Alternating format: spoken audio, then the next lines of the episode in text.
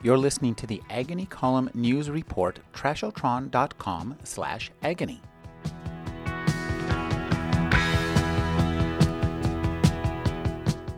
The new book by Barbara Feinman Todd is Pretend I'm Not Here. Thank you for joining me, Barbara. Thank you, Rick. This is a book about ghostwriting. So, explain in a nutshell if you're a ghostwriter, how do you approach a project? Somebody says, write a book about me. okay. So the very first thing I do is I ask what materials are available, what documents are available. Do you have uh, transcripts of speeches? Do you have videos of speeches that I can watch? Do you have other books that you've written? Who actually wrote the books? Who wrote the speeches? Um, how much time do you have for me to sit down with you, interview you? Then I like to transcribe the tapes myself because I get the the language patterns of the celebrity, uh, the subject, in my head. Um, I interview other people in the celebrity's life, and then I do a little bit of method acting. I I try to connect on some emotional level. I try to find some entry point, even if the person is very different from me. You know, they're a man, I'm a woman, they're tall, I'm short, they're young, I'm old, I'm young, they're old, whatever it is. Um, I try to find something. It's often them talking about their children because almost everybody is really lovely about their own children. They have a soft spot for them. Um, it softens them. And so I try to relate to them by finding something about them where I can connect with their compassion. And then I start uh, trying to sketch out a chapter and I'll have them look at it and ask them if it sounds like them. I'm trying to sound like them, but I calibrate it to make it a slightly better version of them. this book takes us through your work with, as you tell us in the subtitle, the three newspaper icons and one first lady.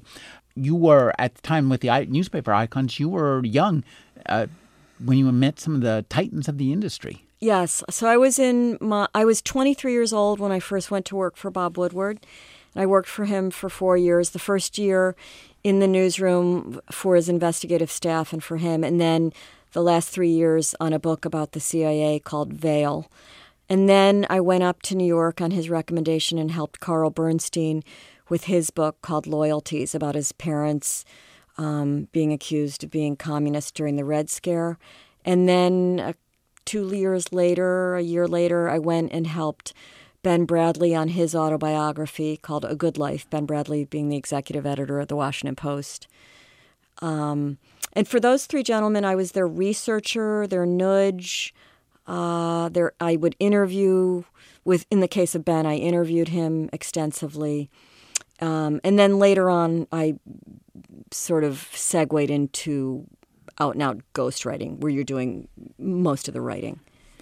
Your most famous client was Hillary Clinton, and I think you do a great job of showing us the how incredibly busy your clients are. Yes. These are not people who can't write books. These are people who don't have time to write books, especially right. if they're a first lady. Right. Yeah. The the three that we mentioned, they wrote their own books. I was their mm-hmm. researcher. But with Mrs. Clinton and some other people, it wasn't that they didn't have the capacity to do it; they didn't have the time. They barely had time to you know sleep it sounds to like. sleep. Thank you. Yeah so much less to write a book which as you know takes just day after day button chair uh, focus I, I love the way that you weave humor into this book, especially into some of the, the scenes that must have been fairly terrifying and painful for you, in particular when you were called before uh, the Whitewater Committee. This is yeah. this so, is not something everybody gets to do. So the the good news is is they said they were going to actually put me on TV in front of the committee. You know, think Anita Hill and uh, my lawyer ended up talking them out of that. Yikes. But what but what I did have to go through was hours of being deposed by the Senate Whitewater Counsel.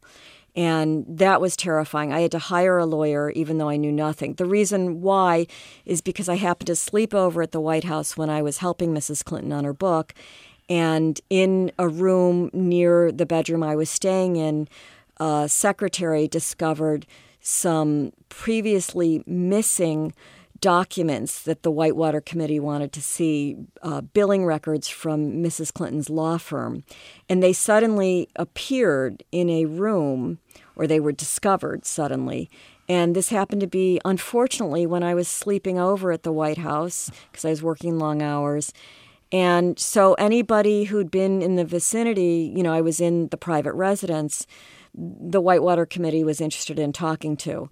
And so I wanted to just go in there and tell them I had seen nothing, but I was advised against that, that, um, that I could perjure myself just, you know, by talking too much even though I knew nothing. So I had to hire a lawyer. It was twelve thousand um, dollars. The pub- yeah, the publishing house ended up paying for it, but it, it was it was a stressful week. Let me put it that way. It's very scary being deposed by you know Senate Whitewater folks.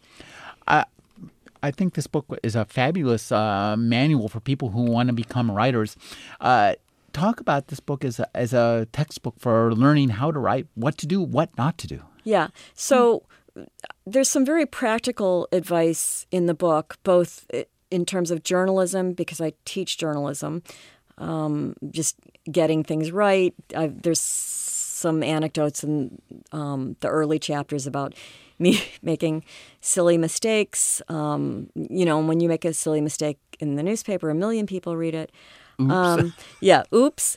But, you know, I was 23, whatever, we all make mistakes. But I go into techniques of ghostwriting. So I talk about how I do that, how you study voice, how you can use sort of method acting techniques to inhabit another person's skin temporarily, please God.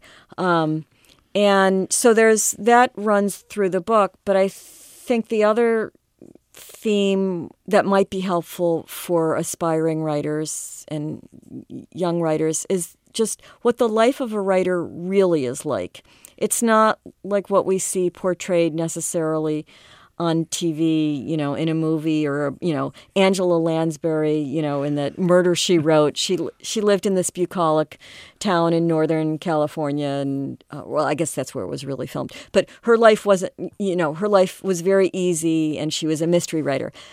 It's not quite like that. It's more like estimated taxes and um, you know, serial rejection letters and uh, deadlines that come up faster than you had anticipated, and editors who are grouchy, and worrying about you've got uh, too many gigs now, but next month will you have no gigs? And how do you pace yourself and how do you save money, especially as a young person, if you're not having sort of, you know, a, a bi weekly check? So it's all those practical things that run through the book as well. The new book by Barbara Feinman Todd is Pretend I'm Not Here. Thank you for joining me, Barbara. Thank you, Rick.